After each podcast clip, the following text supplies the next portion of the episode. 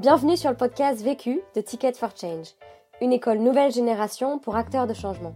Dans ce podcast, tu entendras des personnes qui ont décidé d'utiliser les 80 000 heures de leur vie qu'ils vont passer au travail pour contribuer à la résolution des enjeux sociaux et environnementaux d'aujourd'hui. Ils ont soit créé leur propre projet, soit rejoint un projet existant. Leur point commun à tous, ils construisent une carrière qui a du sens et de l'impact. Et ils te donnent leurs meilleurs conseils suite au succès et aux galères qu'ils ont vécu sur des questions bien précises. Vécu est devenu le premier podcast collaboratif fait par et pour des acteurs de changement. Depuis janvier 2019, nous formons des personnes à la réalisation des épisodes que tu vas entendre, pour faciliter le partage d'expériences entre acteurs de changement à grande échelle. Cet épisode a par exemple été réalisé par Antonella, facilitatrice de développement personnel via son projet DevCo. Elle anime des ateliers collectifs de développement personnel en se basant sur des supports inspirants. Et si tu apprécies ce podcast et que tu as envie de nous soutenir, tu peux nous laisser un commentaire 5 étoiles sur Apple Podcast. Ça permettra à d'autres de découvrir Vécu. On se retrouve jeudi prochain. En attendant, bonne écoute. Je n'ai qu'une question à vous poser. C'est quoi la question? C'est quoi le problème? Vécu À chaque galère, des apprentissages. Vécu, des retours d'expérience pour gagner du temps et de l'énergie.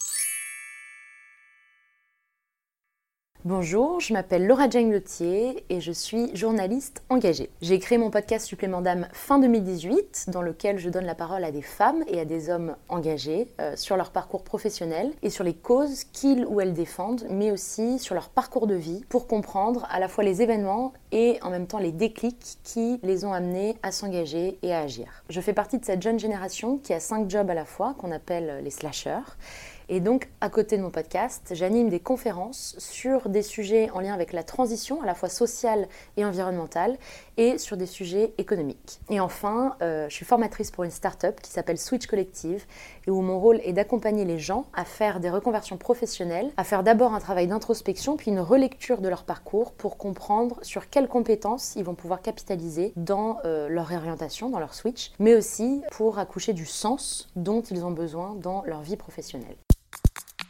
La question.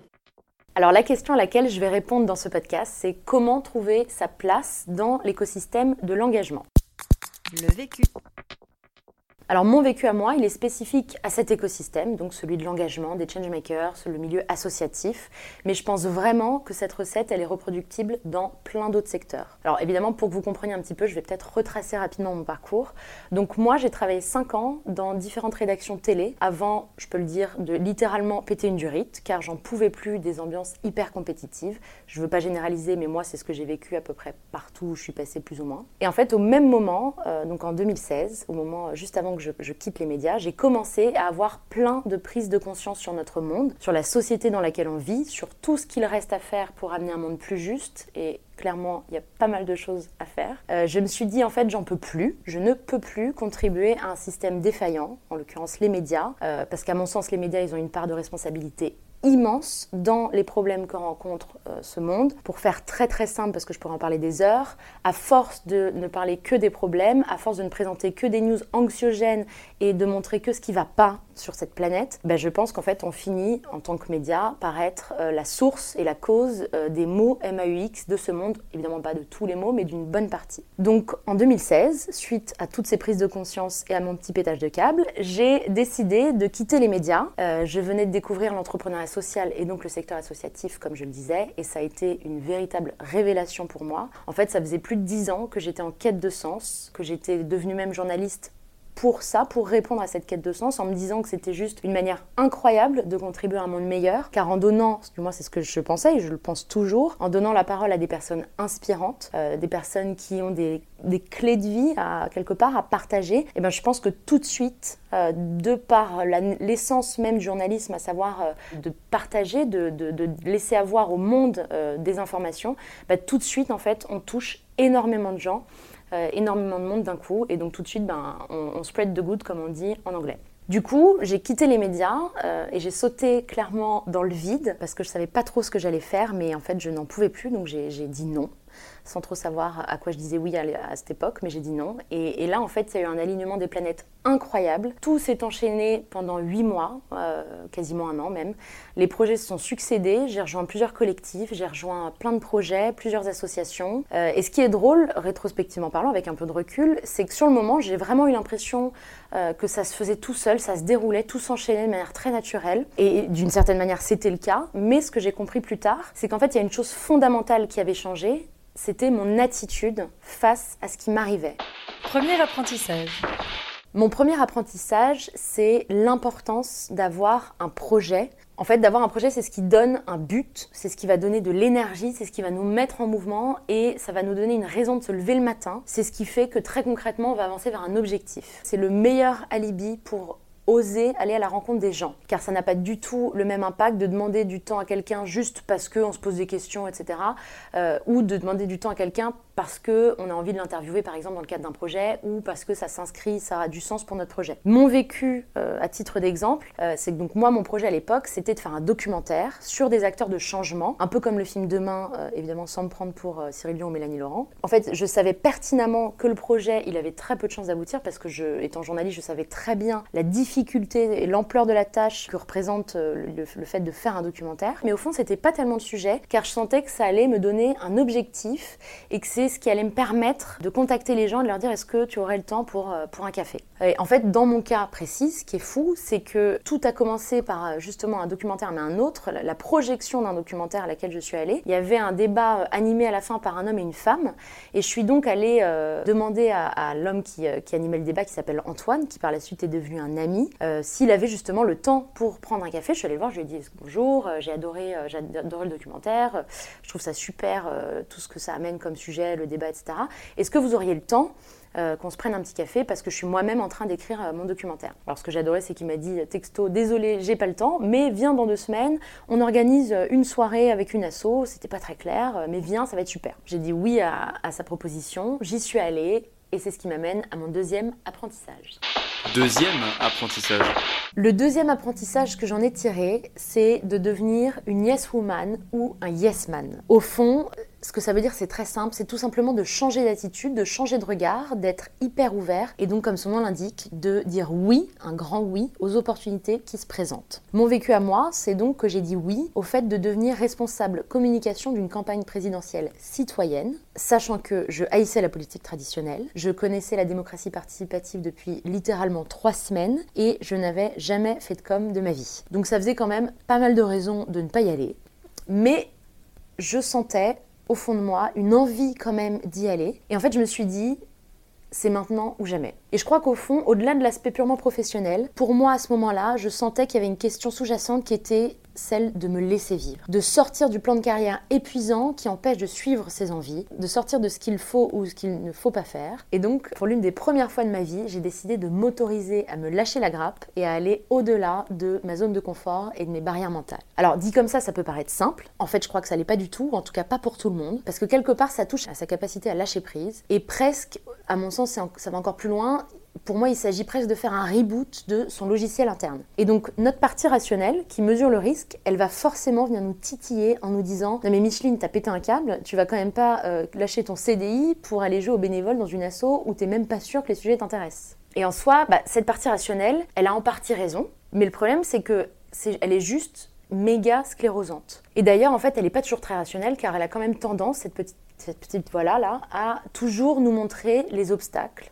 et les raisons de ne pas y aller, de ne pas quitter nos chaussons confortables. Si je vais plus loin, j'aurais même tendance à dire que le fait d'être rationnel, c'est ce qui nous empêche de vivre nos rêves. C'est notre chacal intérieur. Alors là, je fais appel à ce que, pour ceux et celles qui connaissent, à la communication non violente. Et pour celles et ceux qui ne connaissent pas, je vous invite vraiment à regarder ce que c'est. C'est, à mon sens, extrêmement éclairant. Cette petite voix-là qu'on a tous au fond de nous, c'est notre partie la moins noble, c'est celle qui fait qu'on est dans le jugement, soit des autres, soit de nous-mêmes, et c'est ce qui nous met en face de nos peurs et de nos croyances limitantes presque en permanence. C'est le fameux enchaînement qu'on peut se répéter souvent. Non mais attends mon vieux, t'as une situation stable, qu'est-ce que tu veux de plus? Tu vas quand même pas te plaindre. Et puis en plus je te rappelle que t'as juste une famille et puis un emprunt sur le dos, donc tu vas quand même pas nous enquiquiner avec tes rêves. Bon, ça, je pense qu'en général, cette phrase, elle parle à beaucoup de monde. Moi, personnellement, elle me parle, bien évidemment, et c'est donc ses croyances limitantes et ses peurs. Sauf qu'à mon sens, le plus grand risque dans la vie, bah, c'est précisément de ne pas vivre ses rêves, de ne pas se donner les moyens Et si je vais plus loin, je pense même que c'est ce qui nous tue à petit feu. En tout cas, c'est ce qui nous enlève de l'énergie vitale, de l'élan de vie. Et le fait d'accompagner des gens en processus de reconversion, ça m'a vraiment permis de me rendre compte que beaucoup, beaucoup de personnes sont à contre-courant dans leur vie, font un job car ils ont voulu faire plaisir à papa ou à maman, euh, parce qu'ils ont pris la voie toute tracée. Mais par définition, si cette voie est toute tracée, ben quid de la singularité? Où est donc la place à la singularité dans nos parcours? Et je crois vraiment que pour impulser un vrai changement, eh ben, il faut apprendre à faire confiance au processus. Alors c'est pas moi qui le dis, ça c'est les coachs, c'est une, phrase qu'on entend souvent en coaching ou euh, auprès de thérapeutes. C'est-à-dire tout simplement de cesser, comme je le disais, d'aller à contre-courant, de faire un demi-tour à 180 degrés pour se remettre dans le sens du courant, et donc de ce qui coule de source pour nous, et donc de se remettre dans son axe. Et en tout cas pour l'avoir vécu, c'est quand on est dans son axe, en fait, c'est là que on commence à se dire oui. Oui à soi et oui pour soi. Sans recherche de résultats, mais dans une logique d'exploration. Et en fait, je pense que c'est vraiment là qu'on apprend à se laisser vivre. Et franchement, ça paraît évident, mais pour l'avoir vécu, ça change la vie. En fait, très naturellement, on devient hyper optimiste et du coup, de manière assez logique, les portes, évidemment, s'ouvrent beaucoup plus facilement parce qu'en fait, tout simplement, on rayonne. Troisième apprentissage. Le troisième apprentissage, c'est de trouver là où ça vibre pour nous.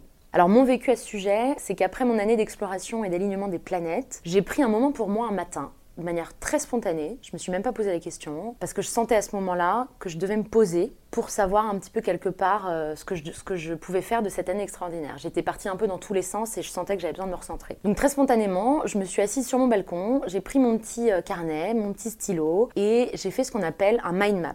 Alors un mind map, c'est tout simplement une cartographie. En l'occurrence, c'est une cartographie de ma vie professionnelle. J'ai listé tout ce que j'avais appris de mes expériences dans différentes rédactions télé, c'est-à-dire très concrètement mes acquis, mes compétences. Et à côté, euh, j'ai fait une sorte d'update en ajoutant tout ce que je venais de vivre dans le secteur associatif auprès des changemakers pendant un an. Et donc j'ai listé tout ça. Ensuite, j'ai refermé le carnet. J'ai laissé reposer la pâte, comme on dit, euh, pendant une semaine, sans même y penser. Et une semaine plus tard, je l'ai réouvert. Et là, c'est très simple, ça m'a sauté aux yeux. En fait, c'était évident. Mais parfois, j'en suis vraiment persuadée, c'est les plus grandes évidences qu'on voit justement pas du tout. Mais là, pour le coup, ce qui ressortait de manière très flagrante, c'était deux choses. D'un côté, le journalisme, évidemment, et de l'autre côté, l'engagement. Et là, en fait, j'ai réfléchi deux minutes et j'ai réalisé que j'adorais mon métier de journaliste, mais que j'avais été en souffrance dans les médias parce que le contexte ne me convenait pas. Et j'ai réalisé que j'étais quand même devenue sacrément engagée en deux ans, car l'année d'avant aussi, le, dernier média pour lequel je travaillais, je traitais de sujets en lien avec l'engagement. Donc ça faisait deux ans que euh, j'avais senti naître en moi tout un tas de convictions, que j'étais devenue très engagée sur plein de sujets, et surtout que je sentais que mon flow, ce qu'on appelle le flow, c'est-à-dire mon, courant justement, euh, attrait, mon intérêt allait clairement vers ces sujets-là, ces sujets en lien avec les causes euh, sociétales et environnementales et donc avec ces, sujets euh, d'engagement. Et j'ai aussi réalisé qu'en fait j'avais une chance extraordinaire car l'année que je venais de passer m'avait précisément permis de rencontrer toutes ces personnes-là et tous ces sujets-là et que donc quelque part la matière elle était là euh, vivante devant moi et qu'il n'y avait plus qu'à entre guillemets l'exploiter pour trouver un petit peu l'alliance des deux. Et donc après sept ans de vie active, je commençais enfin à trouver mon endroit là où ça vibrait pour moi. Et en parallèle, j'ai aussi pris conscience d'un truc fondamental à mon sens, c'est du fait que ce qu'on a de plus précieux dans la vie, c'est tout simplement son temps. C'est son temps sur Terre qui, bien évidemment, est limité. Alors, je sais que c'est sûrement hyper bateau et évident ce que je dis, mais en fait, c'est tellement vrai. Et je pense que le jour où, non seulement on, on, comprend, mais en plus on intègre cette idée-là, du fait que le temps, c'est ce qu'on a de plus précieux, bah en fait, ça change tout. À titre personnel, c'est ce que j'ai vécu. Le jour où j'ai pris conscience au fond de ma mortalité, ben, j'ai commencé à vraiment vivre et du coup à oser. Parce qu'en fait, quand on se dit, mais en fait, euh, Ginette, t'as pas euh, la vie devant toi, justement, et ben tu te dis, mais en fait, on s'en fout de l'échec, on s'en fout de tout, c'est pas grave. Euh, ce qui est grave, une fois de plus, c'est de passer à côté de sa vie. Ce qui est grave, c'est de pas vivre ses rêves. Et donc, ce jour-là où j'ai réalisé tout ça, bah, au fond, j'ai pris la décision de ne plus perdre de temps, de vie, et de plus faire des choses qui me convenaient pas. Alors, en toute honnêteté, c'est évidemment toujours du work in progress, mais le petit drapeau, eh ben, il est bien planté à l'horizon et l'objectif il est clair, il est dans la mesure du possible de ne faire que ce que j'aime, en tout cas d'arrêter de perdre du temps de vie sur des choses qui me pompent l'air et qui me pompent mon énergie. Bon, mais revenons-en à nos moutons parce que là je m'égare. Euh, donc après avoir pris conscience que mes deux sujets étaient le journalisme et l'engagement, très naturellement, j'ai commencé à réfléchir à un format. Le podcast, du coup, est arrivé très vite parce que c'est un format qui permet une grande liberté. Et donc, j'ai commencé à réfléchir à qu'est-ce que j'allais bien pouvoir raconter dans ce podcast. Et là, j'ai commencé à, refaire un petit travail d'introspection. Et très naturellement, j'en suis venue à la conclusion que ce qui me passionnait depuis toujours à ce moment-là m'apparaissait comme très clair, c'était les parcours de vie. Aussi longtemps que je me souvienne, j'ai toujours été passionnée par l'humain et plus, et plus précisément par ce qui gouverne nos vies, les événements, les déclics et au fond les processus à l'œuvre, conscients ou inconscients, qui nous font prendre les décisions qu'on prend dans la vie et qui nous amènent là où on en est. Et c'est comme ça donc que mon podcast Supplément d'âme est né. Finalement, quelque part, je suis revenue à l'essentiel, en tout cas à mon essentiel. Et en fait, bien souvent, comme je le disais tout à l'heure, les réponses, elles sont déjà là. Euh, souvent, en fait, ce sont les évidences qu'on met le plus de temps à voir. Et en fait, à un moment donné, euh, c'est ce que Steve Jobs, euh, qu'on aime ou on n'aime pas le bonhomme, disait dans son talk le plus connu, c'est connecting the dots. en fait, à un moment donné dans sa vie, on se retourne et là, ça nous apparaît comme une évidence. Et on s'aperçoit que, ouais, en fait, tel événement nous a amené à tel autre, qui nous a amené à tel autre, et qu'en fait, tout ça, ça a un sens. Et quand on vit les événements, par définition, on le voit pas, mais en se retournant, là, on est capable de le voir. Et ce sujet, il m'est très cher parce que je suis intimement persuadée que ce monde, il irait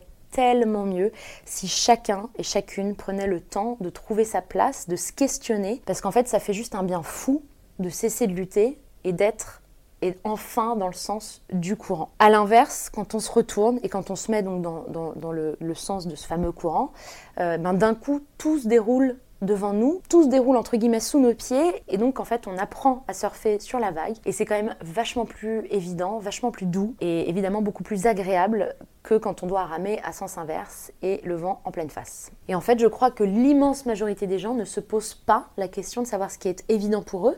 Bien souvent de ce que je vois, parce qu'ils sont persuadés qu'ils n'ont pas de domaine d'excellence, qu'ils n'ont pas de zone d'évidence. Mais je crois qu'il n'y a rien d'aussi beau que de trouver son flot, son endroit à soi, là où ça coule de source. Et je crois aussi qu'il y a une croyance limitante partagée par beaucoup beaucoup de gens qui consiste à croire que le travail doit être laborieux, qu'il faut justement porter sa croix et que euh, si on souffre pas entre guillemets dans le travail, si on ne fait pas des, des, grands, des, volumes horaires impressionnants, etc., bah en fait quelque part on est feignant, on ne mérite pas euh, d'être de, réussir etc., etc. Et donc tout simplement, si on se fait pas mal au boulot, si on travaille pas comme un dingue, ben on travaille pas du tout. Personnellement, je me dis toujours, mais quel dommage. Moi, je pense que euh, au contraire, ça devrait être très doux. Et pour le vivre maintenant depuis trois ans, quand on est dans son axe, dans son évidence, je crois que c'est Confucius qui disait ça dans une phrase assez connue. Faites un travail que vous aimez, vous n'aurez plus jamais à travailler de votre vie. Et donc l'idée, c'est tout simplement de dire que quand on fait quelque chose qu'on aime, on a évidemment beaucoup moins l'impression de travailler. Et pour finir, je suis intimement persuadée que quand on est à sa place, les portes s'ouvrent sans qu'on ait besoin de trop forcer. Conseil pour gagner du temps. Ce qui me fait gagner du temps, euh, moi, c'est de suivre mon intuition. En fait, j'ai fini par réaliser que euh, je ne faisais pas du tout partie des gens pour qui il était facile de prendre une décision. Je peux souvent passer des jours à me poser une question de je devrais y aller, pas y aller, oui, non, etc. En revanche, j'ai toujours eu beaucoup d'intuition. Et d'expérience, elle m'a quand même rarement, voire jamais laissé tomber. Donc j'ai fini par apprendre à l'écouter, car au fond, je sais toujours ce qui sonne juste pour moi. Alors, je mets plus ou moins de temps à me l'avouer, je mets plus ou moins de temps à écouter cette intuition, mais le peu de fois que je l'ai pas écouté, je me suis pris des retours de bâton tellement forts, j'ai payé un prix tellement cher que j'ai fini par l'écouter et par surtout comprendre que c'est clairement mon meilleur allié. Conseil pour gagner de l'énergie. Alors ce qui me fait gagner de l'énergie, ça va sûrement en faire rire certains et certaines, c'est de faire des siestes. Depuis que je suis à mon compte depuis trois ans, je fais des siestes quasiment tous les jours et ça m'a littéralement changé la vie. Je ressors de, ces 20 minutes top chrono de sieste et je suis boostée à bloc. L'autre question alors la question que je me pose en ce moment, c'est comment créer son audience quand on lance son projet? Avec mon podcast, je m'aperçois que c'est vraiment un enjeu important quand on lance un projet ou quand on crée du contenu. C'est même une question centrale. Donc même si je suis pas à plaindre et, euh, j'ai pas mal d'auditeurs et c'est trop chouette, donc ça m'intéresserait d'avoir un retour d'expérience sur cette question-là. Vu, vécu, vaincu. Pour plus de vécu, clique vécu.org. Je voulais te dire, euh, tu sais, on, on a tous nos petits problèmes. Vécu.